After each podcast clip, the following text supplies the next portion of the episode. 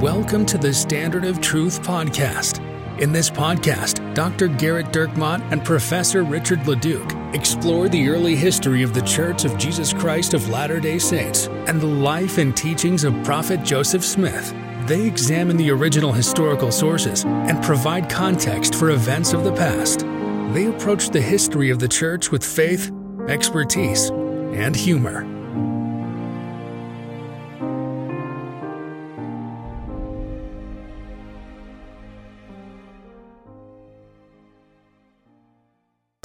Hi, welcome to the Standard of Truth podcast. I'm your host, Dr. Gerrit Dirkmaat, and I'm joined by my friend, Professor Richard Leduc. Hello, Garrett. In this week's podcast, uh, we're going to talk a little bit about um, Mary. Um, as it's January, past Christmas, We no one's clamoring for We it. like to be right in line with what people are thinking. Only 11 shopping months till Christmas. So, but before we jump into that, we wanted to read from the Phoebe Draper Palmer Brown mailbag. Wow, that is that is a lot of names. There's a lot of names. She was the fo- first first first postmaster from Draper, and is the great great possibly great grandmother. We don't know how many greats of uh, of a listener, Damien. Uh, who is Damien? Damien's a listener of ours uh, who's a marketing professional that pretended to take an interest in my dissertation topic. I see. So that's why we're reading so, his email. uh, you bet. Yeah, so we're we, gonna we're we gonna get we get dozens or we get tens.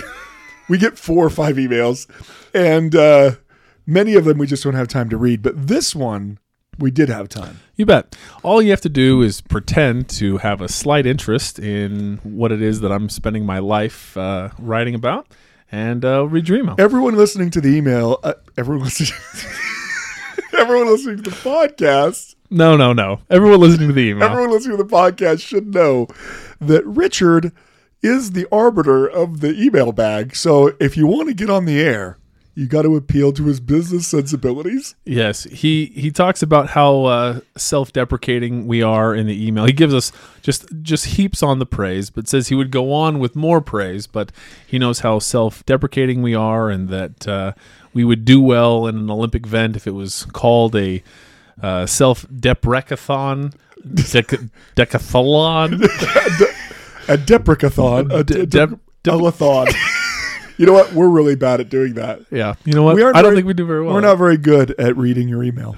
Well, it's a made up word. Um, anyway, he's very nice. Uh, he goes on to give us a lot of different advice in terms of what we could or should do uh, for, you know, in terms of newsletters and different things on the on the premium side of the podcast. And then he, he also gave us uh, two links to a, a song about uh, James K. Polk and uh, Tippecanoe and Tyler too. Very helpful. That was it was very nice of him and Damien. Thank you very much. Clearly an engaged listener That's right. Uh, first of all, this is another email. You from recently a, from a different listener. from a different listener.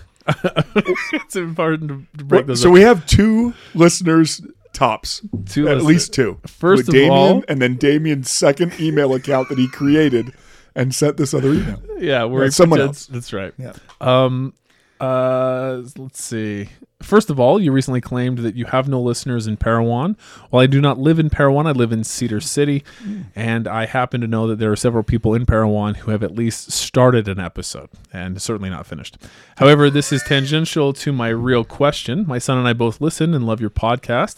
I thought I would get my son a subscription to your premium content. Oh, how did this email make its way into being read Very interesting. interesting content to encourage him and then accidentally slip and get another one for for me so my wife tells me I can ignore her even more. However, I try try as I might, I cannot find the actual way to sign up. When I clicked subscribe, I was taken to an Apple website and could not find a way to sign up there. I couldn't find a sign up for premium or something like that. Link, please help me figure out so you can take my money. Um, okay, so, you're gonna give him that description. I mean, th- th- he's referencing the premium content we have on the uh, um, on the Standard of Truth podcast productions. It, it really kind of depends on how people are accessing the the podcast, where they're going to be able to find that premium. yes. content. So so this has been a little bit of a learning uh, curve. So we so so we don't have a professional person to figure that out. This oh, is, it's obvious. Right. Well, so I mean, he, you know, Chris is is is joking around. You know, help me figure out how you can take my money. The problem is, until we have Chris's money, we can't hire someone to figure out how to help take his Yes. money. Yeah. It really is a paradox. it is. It really is. And so part of the so there, there's a couple of things. If if I could um, bore everyone and waste your time with this a little bit. So Apple it's actually is is pretty easy. It should be set up now. Um, if you subscribe via Apple, um, there is a, a premium link just below kind of that main picture there. You'll have everything will be coming in to to that. Um, some is for subscription, the free stuff that comes out on Thursday. So we have an episode that drops on Mondays. That's the premium episode, and uh, then we've got the the free one that you're listening to now that comes They've out. already stopped listening to that comes out on when, Thursdays. when he says on Apple, what he means is the Apple Podcast app. App. If you're correct. listening to this podcast through the podcast app, which if you have an Apple and you are not doing that, what are you doing? what you, you What, what you know what? What's wrong with you? Give Richard an email and he'll help you set up the Apple Podcast. We're also Um, running IT support. well, so it really is. It really works really well if you have the Apple Podcast app. If you have an iPhone, now the problem is, of course, we are well aware that there are some of our listeners who do not have an Apple phone, and so what are they going to do? so if you've got a Pixel 2 and you're trying to If you've got a Motorola flip phone from the late '90s, Yeah, an ESPN Razor phone. What? So it's a little bit more difficult. So uh, Apple should be pretty straightforward now. It was a little bit of a mess, but it should be pretty straightforward if you're listening to the the podcast app. If you're listening on an Android device, you can subscribe to the premium content on Spotify. right. So Android uh, uh, obviously supplies to many different devices. Right. Some people listen on Audible. Some people listen on listen on Amazon Prime. I mean, you can you can tell Google Podcasts, tell Alexa to do it, Spotify, and she'll do it. Podbean. There, there's a lot of different things on the on the Android that people use, and you can listen to those on. Um, I mean, you can do that on Apple as well. But so uh, for out of all of the different options, the easiest one to be able to do this on is Spotify. So if you are an Android user, so you might have been listening to. We actually have a lot of people uh, that listen to it on Spotify. And we had to pull all of the episodes off of Spotify and go through uh, a different um, a, a different way to be able to get both premium and free at the same time. So if you're listening on Spotify Or and- were or were and you can't find the podcast anymore, it had to like reboot. So you need to just actually just type in my name for now, and that will pull it right. up. So we'll make that really easy. That's Dr. Gerrit. No, you don't have to write D I R. G E R R I T. There's not a whole lot of them. Yeah, D I R K M A A T. Um, But so if you if you're an Android user or you don't want to use your iPhone or whatever for it, uh, then you need to go through Spotify to get to the premium content. If you're an Apple user, each episode that drops should give you an option. If it's a premium content, just by clicking on it, should give you an option of subscribing from that premium. Uh, and and and it would be it, Spotify is is almost as easy as the Apple one, so that's why we chose chose that one. So anyway, a little complicated. We certainly understand that that uh, we really made a mess of the whole thing. Well, and we're also well aware that the vast majority of you listening, whether you're in Parowan or not, aren't planning to, to listen to any of the premium content. So well, you see what the episodes are labeled, and you're like, no, I don't like, think these guys understand the what great premium the means. great inversion. What is if what is this? So we, I'm, I'm doing meteorological stuff. No, it's about col- colonial settlement. You'll, That- that's you'll, right. You'll like it. You'll love it.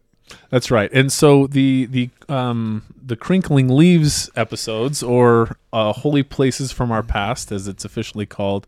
I think we started with harmony, and uh, that's going to be a a multi-parter there. We really talked about uh, Joseph and Emma and them being able to meet one another, um, and then coming out soon will be um, us Joseph Smith and the Restoration, where we do kind of in a chronological order, except that we start with the Great Apostasy. So we're not going to get to Joseph a question until of where, August. where to start. but you know, we kind of found ourselves saying, well, I guess Paul. Uh, I mean, and that you know, that's the most uh, that's the That most is true. logical place. That is We also still have a couple of spots left on the Standard of Truth tour this June, June fifth through the eleventh, and um, the information of that is on the website. We would love to have some people uh, sign up and join us. Already, it's going to be a lot of fun. I mean, my mom is going, and eh, you know Rachel's mom. Rachel's mom is going. Yeah. I mean, yeah, talk about two two people you've been waiting your whole life to meet, and now you're going to get the chance to meet them. Anyway, we just really appreciate whether you come on the tour, whether you are able to subscribe to the premium content, whether you stop listening after this. We're grateful that anyone listens at all. I mean, uh, we do get emails from people where they share with us that that that some of the things that we've shared have, have really had touched their hearts, and and frankly, that's why we're doing this. Um, we are uh, just trying to throw some starfish back, is what we always say. So, thank you so much. So there is there is an end to Chris's email here. Uh, so he is uh, he is a doctor uh, and professor. I assume at uh, SUU, go- Probably in go some kind of legitimate field other than mine. For, well, science. yeah, so yes, something. yeah. I'm in the social sciences, so not really. Um, as a second and less financially driven question, I am a scientist, and as I like to tell people, I usually find that science strengthens my testimony.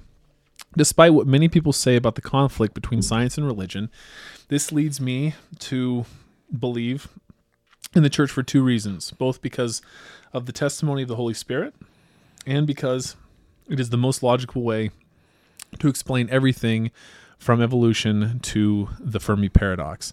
I assume that a similar thing has happened to you in history and perhaps business, but I would be curious to hear your experiences. Um, I did respond to Chris's email uh, uh, because business obviously has strengthened my te- testimony. I uh, responded with I would like to confirm that my understanding of brokerage theory's impact on overcoming the liability of newness in relation to improved conversion ratios and early stage sales processes of SaaS startups has increased my testimony of the restored gospel. Gerrit, history has done the same for you?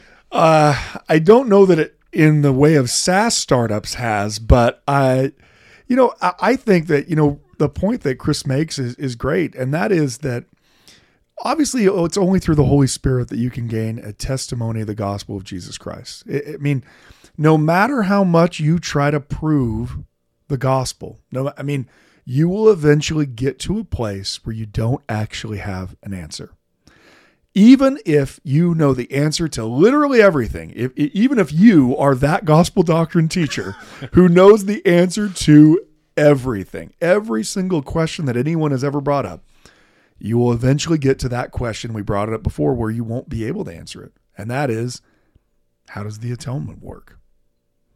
Right? You can you can say that it works. You can express a faith in it, but we don't understand how it works. We know that it works. You can't prove the resurrection. That's not provable. It's not scientific. It's certainly not historical, but it's true. And you know, that's a question I actually get asked a lot. I mean, maybe uh, as often as Richard get at, gets asked that about you know marketing uh, startups. Um, people say, you know, have you read things that have made you kind of doubt your testimony? And I think the implication is that if only you've read enough things, then that would cause you to no longer believe. And it, it really is, Chris. I mean, from my perspective, it really is the opposite. I find that when people are struggling with their faith because of some event or topic from the church history past, the understanding they have of that topic is usually very, very limited. And because it's very limited, that they're they're not entirely sure how to interpret it, how to incorporate it into their their worldview. Instead, the deeper someone gets into that topic, the more nuance they understand. And, and you know, for me, you know, your your classic um, easy throwaway anti-Mormon line is like, yeah, Joe Smith's just a liar about everything, right? Or as Richard prefers, my favorite anti-Mormon voice is something like this: Well, you know, Joseph Smith just. Um, he just lied about everything, you know that yeah, where it's kind of like you know br- Real raspy, 30 years of smoking. yeah, I figure that. Well, the the thirty years, like, well, you know, Joseph Smith told me that. Yeah, that kind of thing. But, um, it, and the idea behind it, uh, th- those claims is, i i- oh, I can prove that he's. It's really the opposite. I think it's actually really difficult to actually read everything Joseph Smith wrote and said, and conclude that he is deliberately deceiving anyone. Now, that doesn't mean he's always telling everyone everything that's going on. I mean, he's he's a normal human. He's not running around screaming every thought that's on his head. But that he really believes he's a prophet called by God. That there are very few historians, non Latter day Saint historians, who would argue that Joseph Smith is not a sincere believer. And you, will notice that when people attack Joseph Smith, that's the denominator they go to. That Joseph Smith made everything up from the beginning. And the weird part about that is that is not what historians say. So the same person who's going to say to you, "Oh, you just haven't really studied, you haven't really read, if only you knew what I know," claiming that they're being academic, that same person is going to make the most unacademic claim that anyone could make about our church's history, namely that Joseph Smith deliberately deceived everyone from the beginning. You don't find historians saying that. What do historians say? Joseph Smith really seemed to believe that God was speaking to him. Now, and then because historians are atheists, they would say, of course he isn't. You know, no one, God doesn't speak to anyone because God doesn't exist. But um, I, I would, I agree with your your sentiment there, Chris. That, and you know, I'm not a scientist, so you could school me in all things science. My dad was a nuclear engineer, and so he was always very disappointed that I was. Uh, born. But I know really my math scores were. I mean, look, I got A's in school in math, but I had to like work for it. I'm assuming that Chris like didn't even show up and just took the final exams. Did you attend the the prep academy in Shelley? Yeah, I, yeah. There there are a lot of uh, private charter schools in Shelley, Idaho.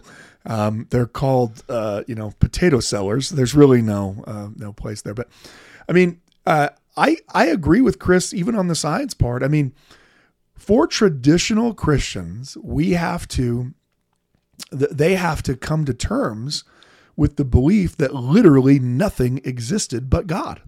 Period. Not not just there was nothing in space but God. There was no space and there was no time. That God created even that. I was a I was a biology uh, undergrad and took uh, OChem, and, and you'll notice the, he's not a dentist now, so or is, or any sort of science professor. What, what does that suggest to but, I mean, simple things is like the law of conservation of matter. We don't have to put that on the shelf so that I have some sort of faith or religious yeah. belief. I can I can both actually my religion also teaches in something very similar. Yeah, and and not not everything will translate perfectly or sure. easily. I mean, obviously, if you talk to a scientist, they will say once the body's dead, the body's dead, and it can't come back to life. But yet Jesus did. So not not everything's a perfect translation, but with some of the larger things, I mean, it actually does bring some comfort. I mean, uh, it, it makes more sense that matter has always existed, um, and it makes more sense scientifically. And thankfully, as a Latter Day Saint, it makes more sense religiously because that's that's what Joseph Smith revealed.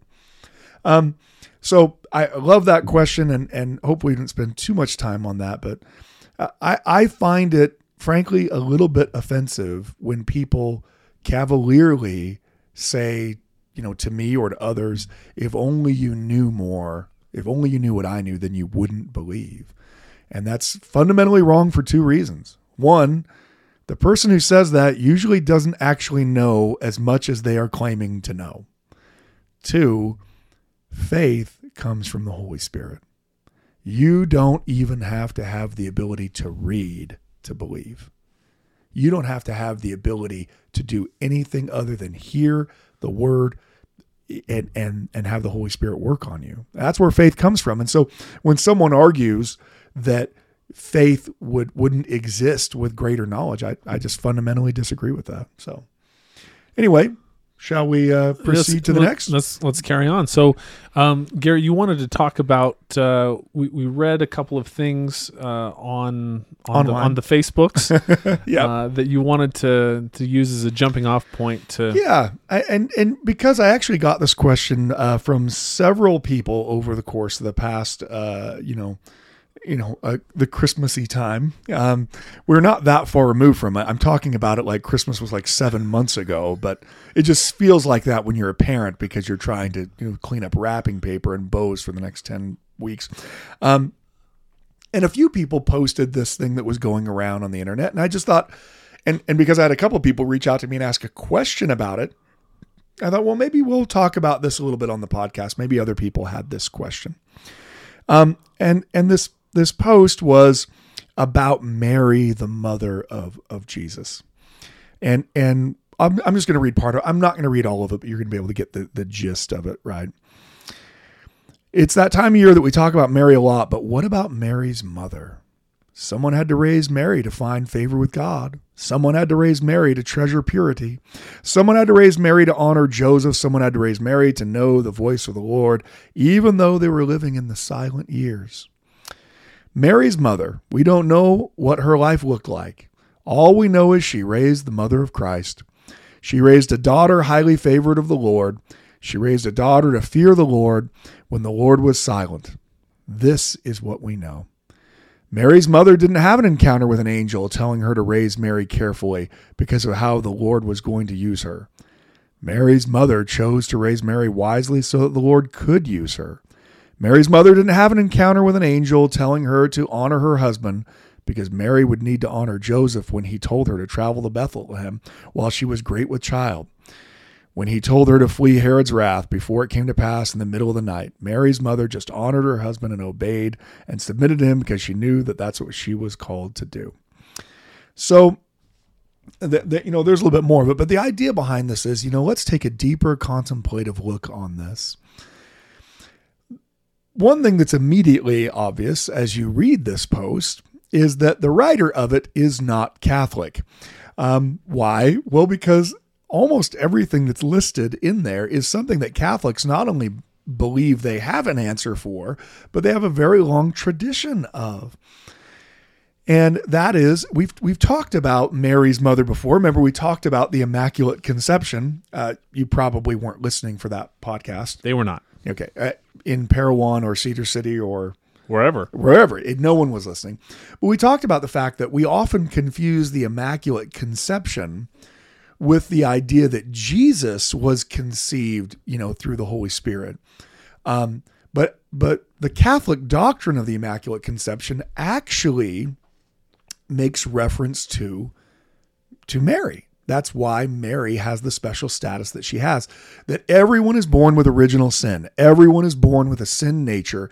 And the miracle is that somehow Mary was not born in sin. She was free from original sin, the only person since Adam and Eve decided they'd try the fruit that was born without original sin. And therefore, Jesus, even in his humanity, which again is both 100% human and 100% God, in a way that the math professors out there will wonder. I don't think you understand what 100% means. Um, that even in his humanity, Jesus didn't actually partake of the original sin nature because that original sin wasn't passed on by Mary. That that belief in the immaculate conception emanates from the fact that Mary herself was born miraculously. And you know, uh, whoever posted the Facebook, you know, meme and, and passed it, I mean, it has a, a beautiful sentiment to it, you know, kind of to encourage parents, hey, you don't know the impact you're having. I mean, it's a it's a kind idea behind it. But the reality is there's a billion Christians in the world who would have gotten that and said, What are you talking about? We do believe an angel appeared to Anne. In fact, Catholic tradition, it's very interesting. Catholic tradition about Saint Anne, so Anne is reputed to be the mother of Mary. You'll notice that the word Anne isn't anywhere, well, in that regard, as Mary's mother, is not in the Bible. So where do we get this idea that it's Anne? It actually, the tradition stems from a non canonical gospel. So, a non canonical gospel, and I've talked about this before, there are lots of early Christian documents that are circulating in the third and fourth and fifth century. It's not until Jerome that the the Bible as the canon we have it today is included and the other books are excluded. There are some books that were used as scripture and preached from the pulpit for years, for decades, that were eventually taken out of the canon. One is called The Shepherd of Hermas. I'm guessing that most of you haven't read The Shepherd of Hermas lately, right? Well, what's it about? It's about this, you know, shepherd who has this vision and dream. It's taken out of the canon not because they decide that it's not true, that it's not orthodox, but because when they're forming the canon, one of their bases is is it written by an apostle or one of their companions? Well, Hermas doesn't claim to be an apostle or one of their companions, and so that that is is a basis for taking it out. So there are actually quite a few of these non-canonical gospels. Now, some of them are not included in the canon in the Bible, the books in the New Testament, because the early church fathers see them as heretical they either don't know who the author is or the the words that are in them they don't like right? That, that, that's not what we believe. And frankly there are a lot of those things that are circulating. We talked um, in in in our, our, our premium podcast when we talked about the apostasy one of the things we referenced was the fact that paul is really laboring in if you read his letters you read the new testament the problem isn't that just everyone's doing exactly what Paul says. You know, he's not writing 1 Corinthians 15 trying to convince the Corinthians that resurrection exists because everyone all believes in the resurrection. These Christians who've already been baptized, people who've already embraced the gospel, don't believe in the resurrection. Now, that seems crazy to us because the resurrection is so fundamental to Christian theology today. But Paul is laboring under this problem of Christians who are believing wrong things about Jesus. So, what would happen is other people would claim that they also had authoritative writings either from the apostles. If you were a Christian living in the ancient world and you had something about Jesus that you wanted people to believe, the easiest way to get a hearing was to say, oh, yeah, James wrote that. And then, and, you know, it, it might get more of a hearing.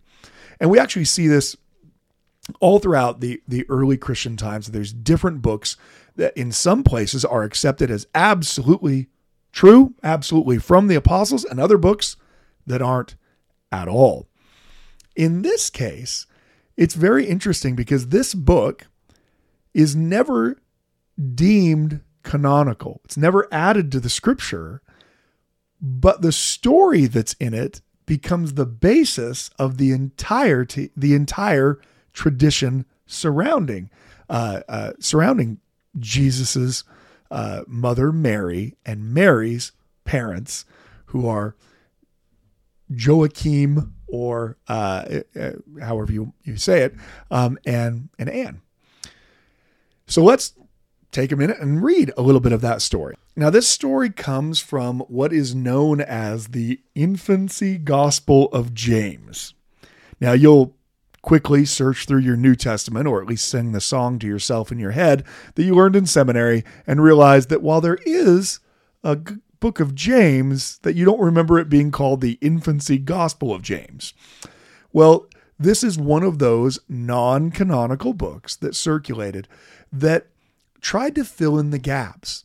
It's interesting, you know, whoever posted the the meme on Facebook, one of the things that I think drove them posting it was I'll bet no one's ever thought of this before. You know, this kind of, well, we know that Jesus was a great man.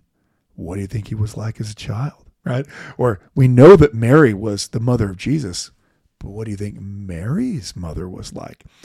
It's safe to say that over the 2,000 years of Christendom, any pithy little thoughts that we've had about missing parts of our understanding of Jesus' life and his and his ancestry, people have not only thought about those things, they've actually tried to write about those things. There's an entire genre of Christian literature, non-canonical Christian literature that is dedicated to where did Jesus go during the three days between his death and his resurrection. We get a little bit of something from Peter, right? That he went, that, you know, he, he goes and preaches to those souls that were in prison, right? So you get a little bit of that. And this idea of Jesus harrowing hell, you know, going, the harrowing of hell is Jesus going to hell and preaching to the, the sinners that are, you have multiple gospels that arise to explain that. In the early Christian world, everyone knows because anyone who's who's ever you know tried to to teach about Jesus' life, any of you have ever had the the great misfortune of being a gospel doctrine teacher when it's New Testament year. So some of you who are listening, or actually probably not listening anymore, but But it is that year. it is that year. Um, th- you've you you thought you know what I'm going to do? You know no one ever really talks about. They don't really talk about what was Jesus like as like a teenager. I mean, what was he like as a kid before he started his ministry? What was he like? Well, most of the time when it comes to uh, biblical history, the reason why you don't hear a whole lot about that something is there's nothing there. And and what do we have? We have Jesus is born as a baby, and the child grew and waxed strong and grew in favor and wisdom of God and of men. And we know that when he's older, he's at preaching. uh, He stays, you know, talking and teaching the the people at the temple, and his parents leave him there, and that's it. So there's this giant gap. Where what is going on for most of Jesus's 33 years of life, right? What what's going on for the for the the first 30 years? Well, that void gets filled by these non canonical gospels. Now, when I say they're non canonical, what I mean is there isn't a scholar in the world that believes that James actually wrote this gospel. When they call it the infancy gospel of James, they don't mean that James was an infant when he wrote it. What they mean is it's about Christ. It's about Jesus's boyhood. It's about the early years. That's what an infancy gospel is. Well, in that infancy gospel, we have this this entire story surrounding uh, uh, Joachim and Mary. Um, so I'm going to read just a little bit of it. Anne? It's, sorry. Well, and Anne regarding Mary. Ah, yes, yes. this is where Mary comes from. So I'll read just a little bit of it. Now, let me just make a very big disclaimer. This is not scripture. We don't believe this. It's not even scripture in the Catholic Church, which believes this story but doesn't believe that the that the book is scripture. Um, you, you know, I'll occasionally see people post things from these Gnostic gospels, from these non-canonical gospels, as if like, you know what, I'm going to be studying the New Testament this year, but you know what, I'm really going to be studying the Gospel of Thomas. Oh, okay. I mean, look, I, I agree. Everyone should read all these early Christian, you know, they're very interesting and they at least give you an idea of what early Christians thought was important in their worship of Jesus.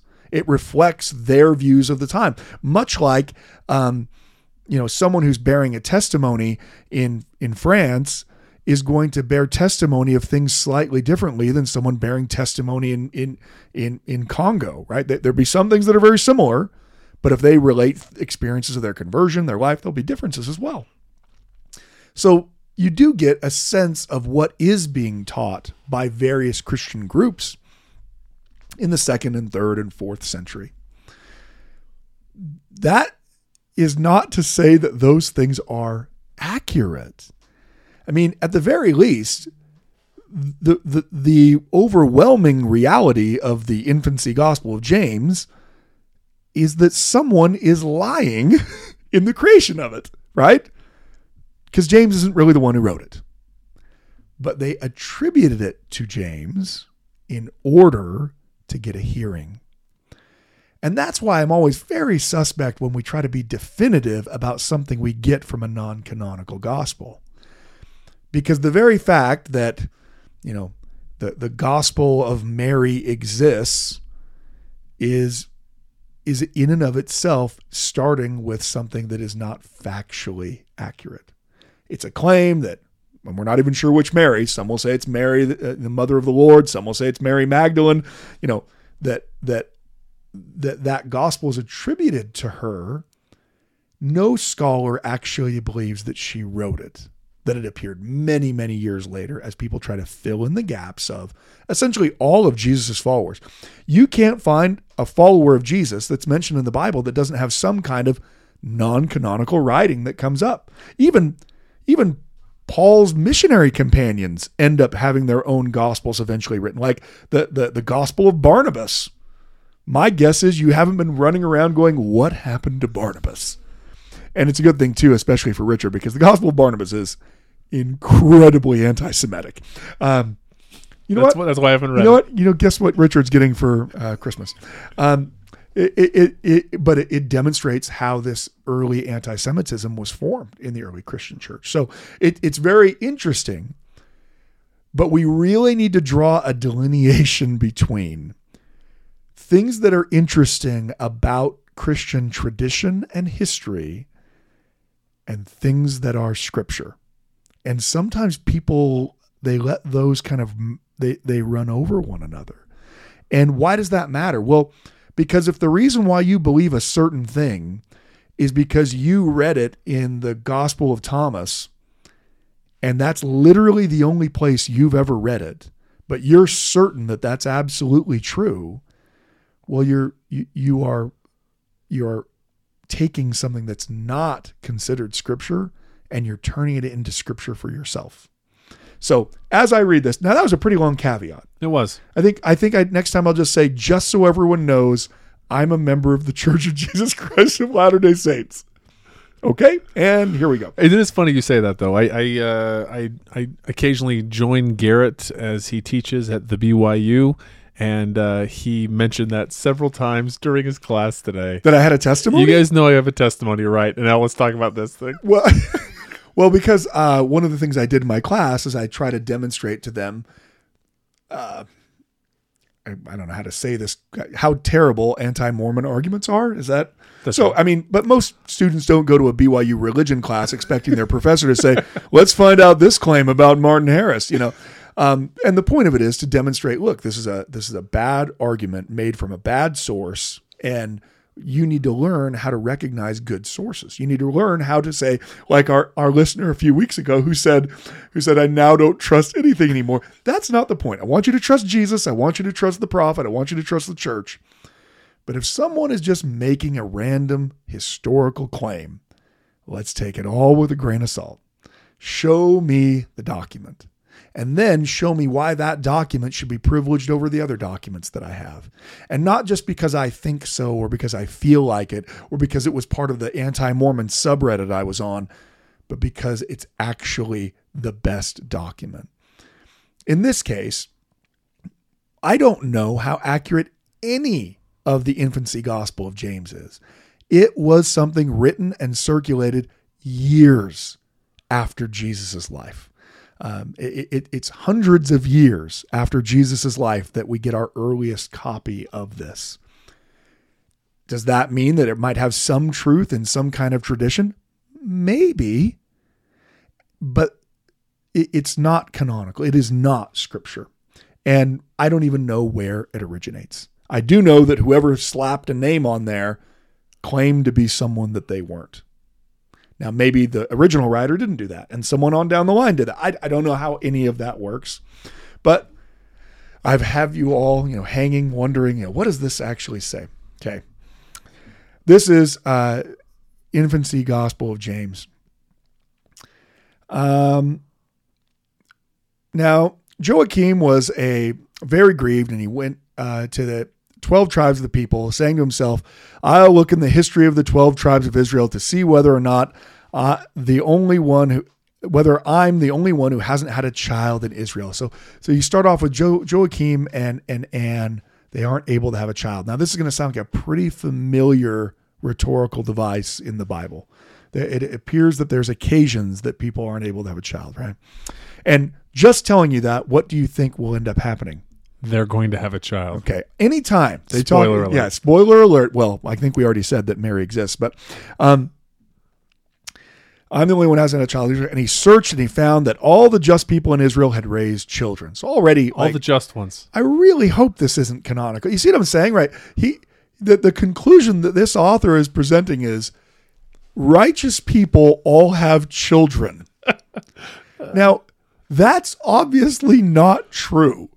You can see the the you can see the problem of buying hook, line, and sinker some of these non-canonical stories. I love I love that when we started this podcast, and this is obviously season three, we were trashing people that were writing stuff in the 1830s, 40s. Yeah. And now we're like, you know what? We're going to trash people that wrote stuff in the 300s. Yeah, we're moving the bar. Uh, what I really want to get back to is Xenophon and maybe Artaxerxes. Uh, if we can get back to some of their writings, I I feel like you know Pliny the Elder. That's coming. That's coming uh, for sure. Um, we'll eventually cover all the early Christian fathers. Uh, I, I think maybe we'll do that in season 39 since we'll have lost all of our listenership in From season polygamy, 38 when we talk right. about polygamy. Um, at any rate, so uh, you'll notice the reason why you have to kind of be careful with the you have to just be careful with buying it hook line and sinker. Obviously our church teaches that people who are righteous still sometimes don't have children but that god will somehow make it up to them in the next life. See uh, prosperity theology parts one, two, Go see all of our prosperity theology ones.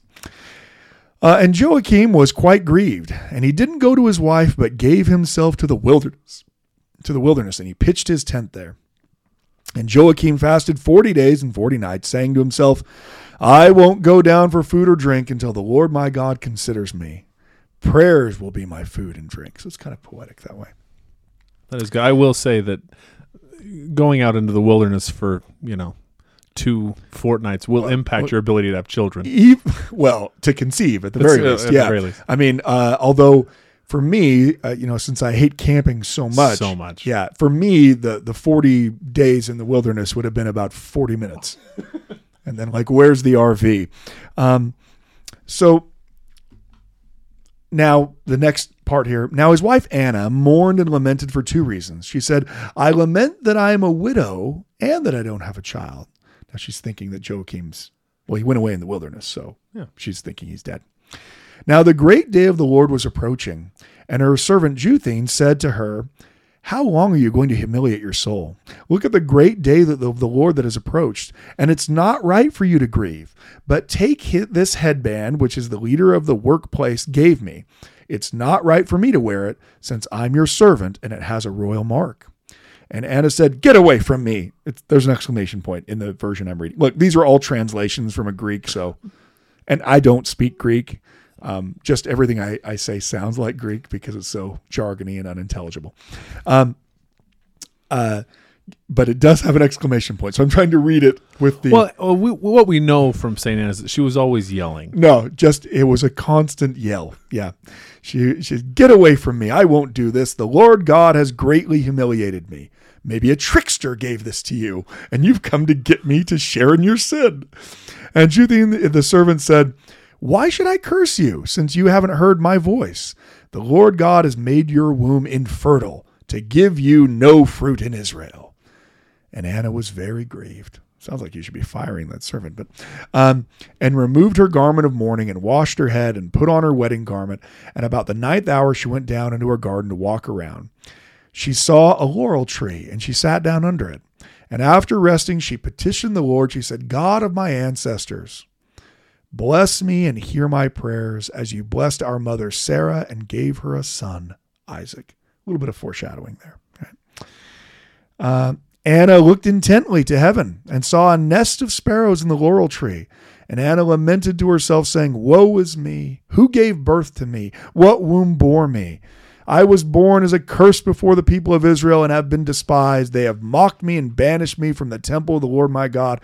She goes on like this. I won't read all of it, you know, just essentially saying, in in a pretty similar fashion, honestly, to uh, to Job, you know, that things are pretty awful and things are pretty terrible, and uh, you know, I, I'm essentially cursed.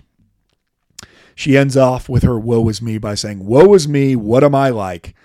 I'm not like this earth, because the earth produces her fruits when it's time and blesses you, Lord." That, that's pretty depressing, honestly. Um, well, in the very next chapter, and look, an angel of the Lord stood by, saying to her, Anna, Anna, the Lord has heard your prayer. You'll conceive and give birth, and your offspring will be spoken of through the whole world. And Anna said, As the Lord God lives, whether I give birth to a boy or a girl, I will bring it as a gift to the Lord my God, and it will minister to him all the days of his life. And it will minister to him all the days of its life. And look, two angels, two angels. So we start with one angel, then I go to two. Two angels came, saying to her, Look, Joachim, your husband, is coming with his flocks. For an angel of the Lord had gone down to Joachim, saying, Joachim, Joachim, the Lord God has heard your prayer. Go down from here. Look, your wife Anna has conceived in her womb. Now, again, the miraculous nature of this, right? Where was Joachim? Yeah, Camping. can't, well, and as we all know, camping's terrible, right? So he's gone. She's lamenting the fact that she can't have a child, and while he's gone, she's able to have a child. Uh, well, to conceive. And um, the Lord God has heard your prayer. Go down from here and look, your wife Anna's conceived in her womb. And immediately Joachim went down and called the shepherds, saying to them, Bring here to me ten lambs without spot or blemish, and the ten lambs will be for the Lord God. And bring me twelve tender calves for the priests and the elders, and a hundred male goats for all the people. So Joachim is about to throw a pretty big party. Um, so this is the the tradition, and again, you can find all kinds of Catholic art that actually shows Saint Anne. She's considered a saint. And we talked about in a previous episode that one of the greatest ironies of all Christendom is that Martin Luther decides to join a monastery, decides to become a monk because of the story of Saint Anne. What why why does does this matter? Because this actually leads into another question that probably some people will be discussing. I know um, that uh, uh, a person in my ward actually uh, reached out and asked a question um, via text. Asked me about the siblings of Jesus, and this is a they're they're a very related topic. The Bible says that Jesus has siblings. In fact, it's actually said pretty negatively, right? Because when Jesus is preaching, what do they say? They say, "Well, is this not the carpenter's son, Joseph the carpenter's son?" You know, isn't it, you know, are his brothers not with us? Are his sisters not with us? Right? This idea that well, Jesus can't be the Messiah. We know his family, right? How could he possibly be the Messiah? And an extension of this idea of Mary being pure is something that is carried on in Catholic theology to the point where the argument is made that Mary never had any other children. She not only never uh, uh, conceived uh, or, or, or had any relations or knowledge with Joseph before Jesus, she never had any relations after Jesus. She was always pure. And, and you know what's interesting? In early Protestant thought, that is exactly what even the early reformers said. Martin Luther was steeped in the tradition of Anne and Mary being holy. So even though his movement will eventually move away from worshiping through Mary, in the initial stages of his writing, he's still talking about Mary being a virgin for the rest of her life. Um, but over the course of time, that's going to change. So now look, what's the what's the Catholic argument? The Catholic argument is that yes, it talks about siblings, but they are all step siblings.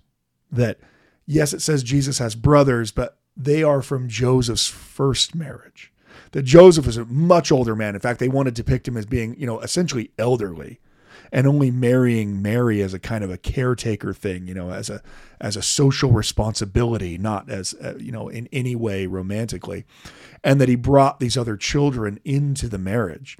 There are other theologians who argue well, it says siblings, it says brothers and sisters, but what it means is spiritual brothers and sisters. Or even further, some have argued okay, that Greek word uh, can mean cousin. It can mean relation. It doesn't have to mean actual liter- literal brother and sister.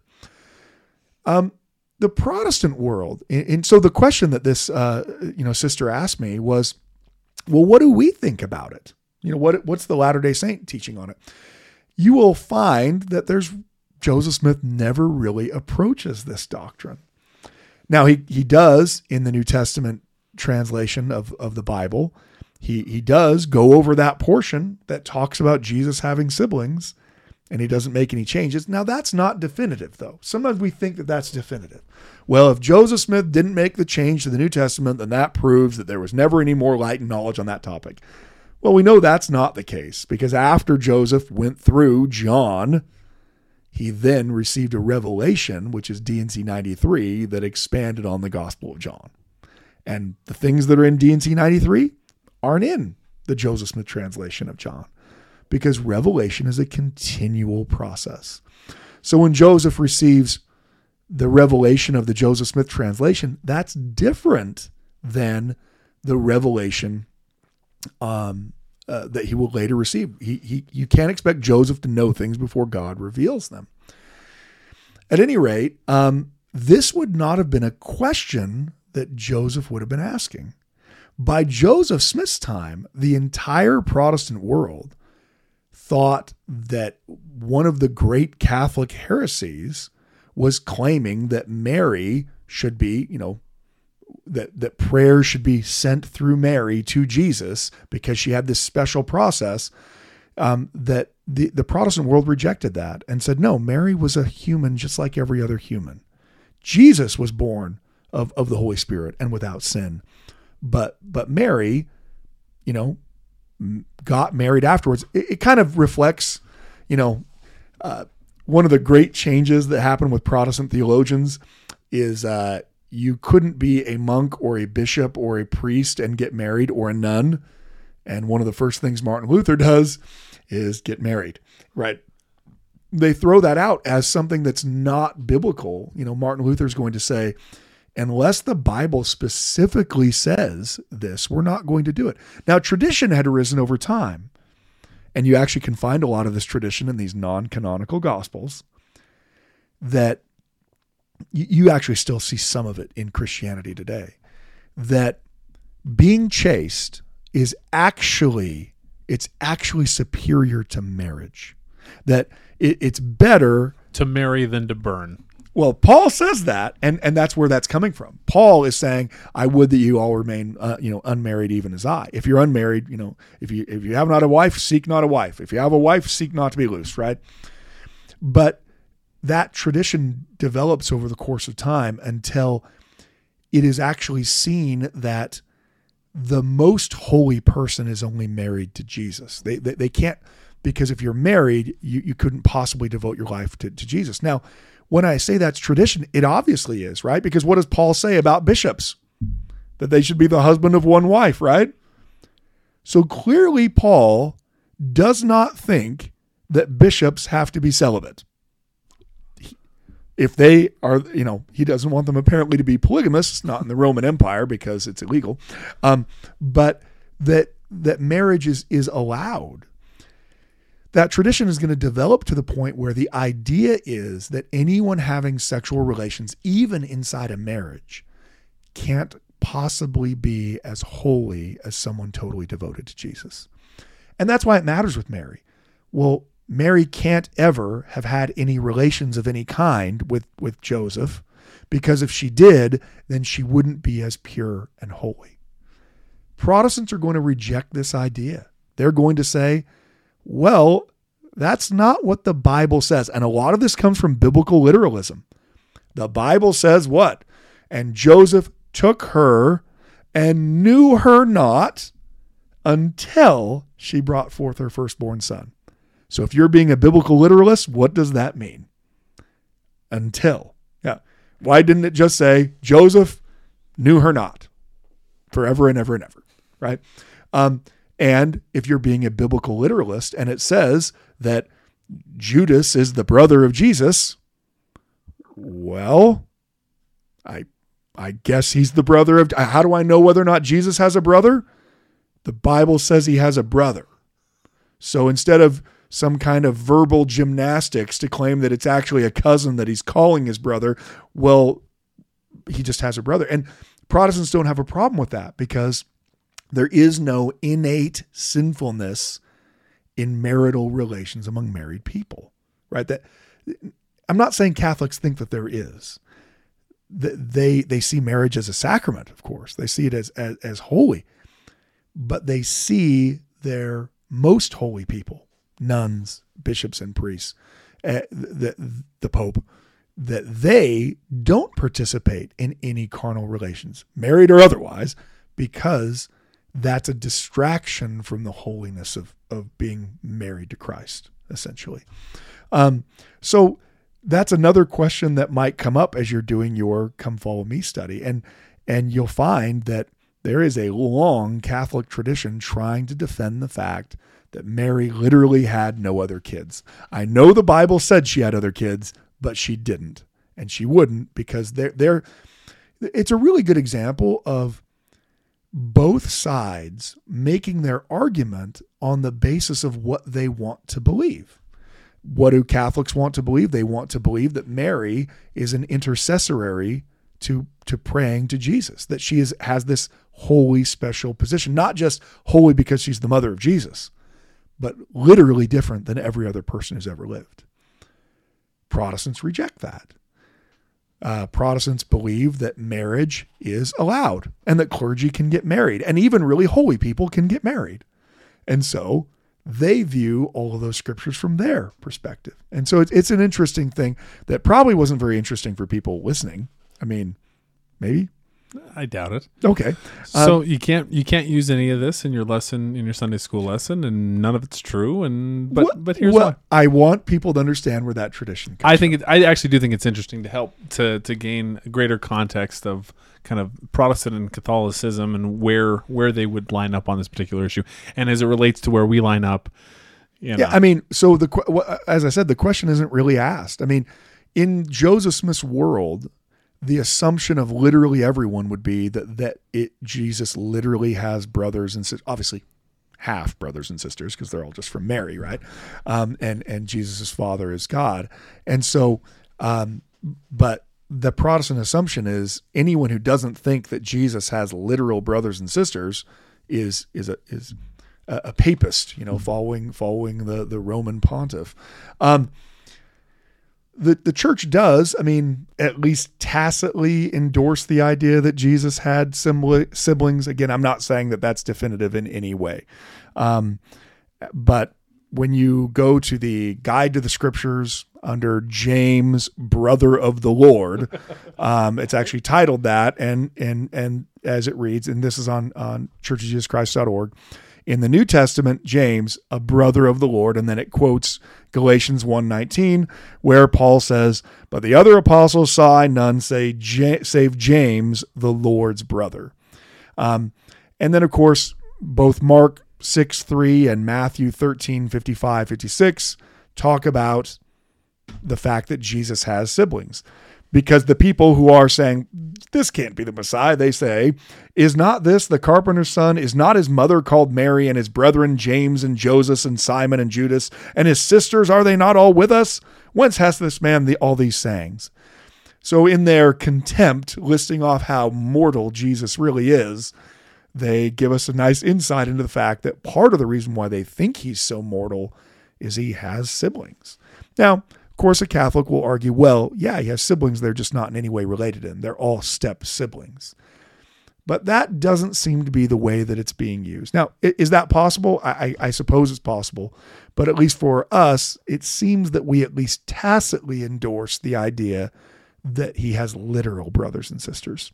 And and uh, again, probably not super essential to your salvation, especially given the fact that we believe that we're all brothers and sisters of Jesus. Um, something that would really upset any Protestant who's listening right now.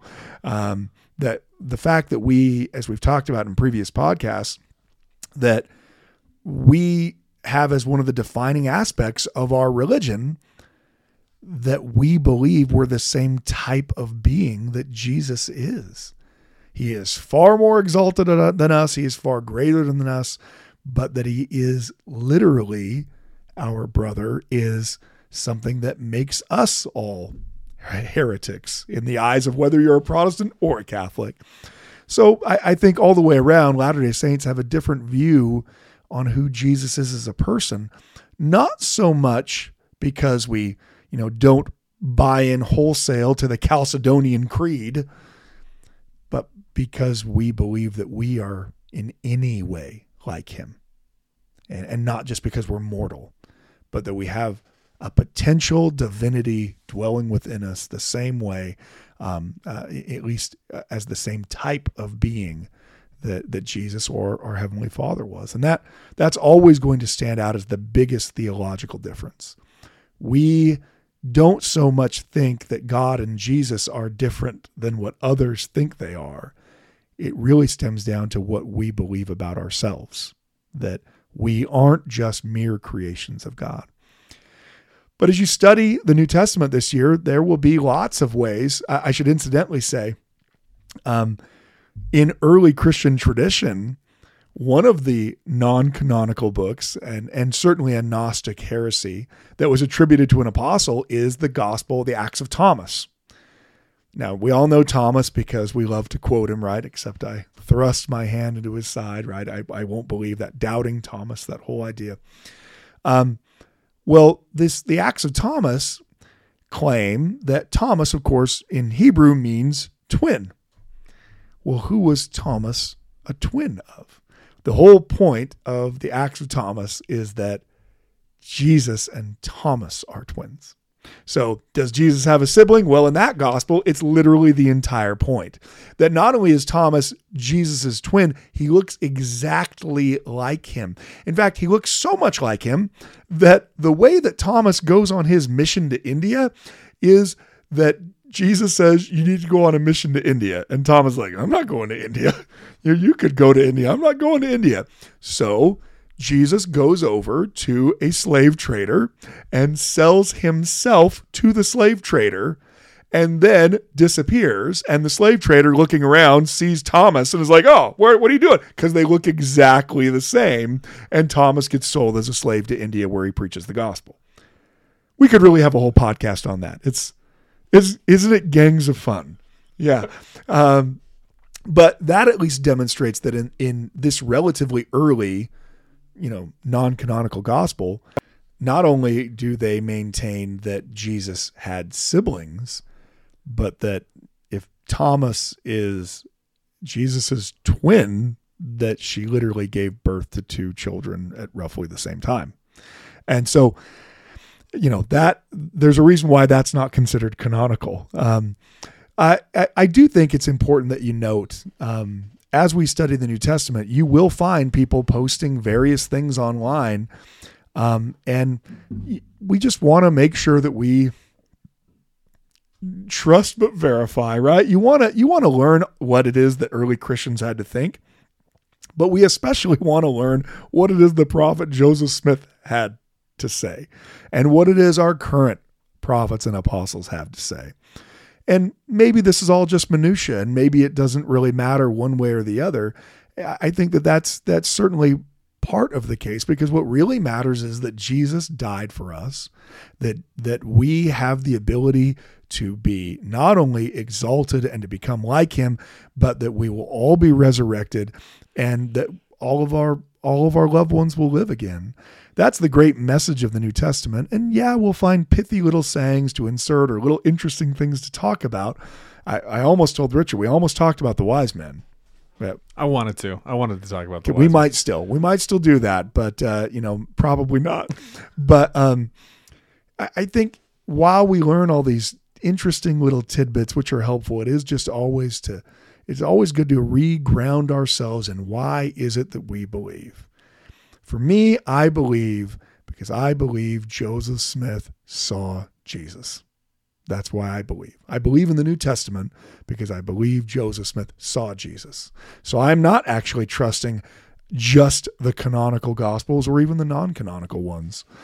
I'm trusting that Joseph Smith saw Jesus multiple times and bore his testimony of it. So thank you so much for joining us. Thank you for listening to the Standard of Truth podcast, hosted by historian Dr. Gerrit Dirkmaat. If you know anybody that could benefit from the material in this episode, please share it with them. And for more resources, visit standardoftruth.com. Until next time.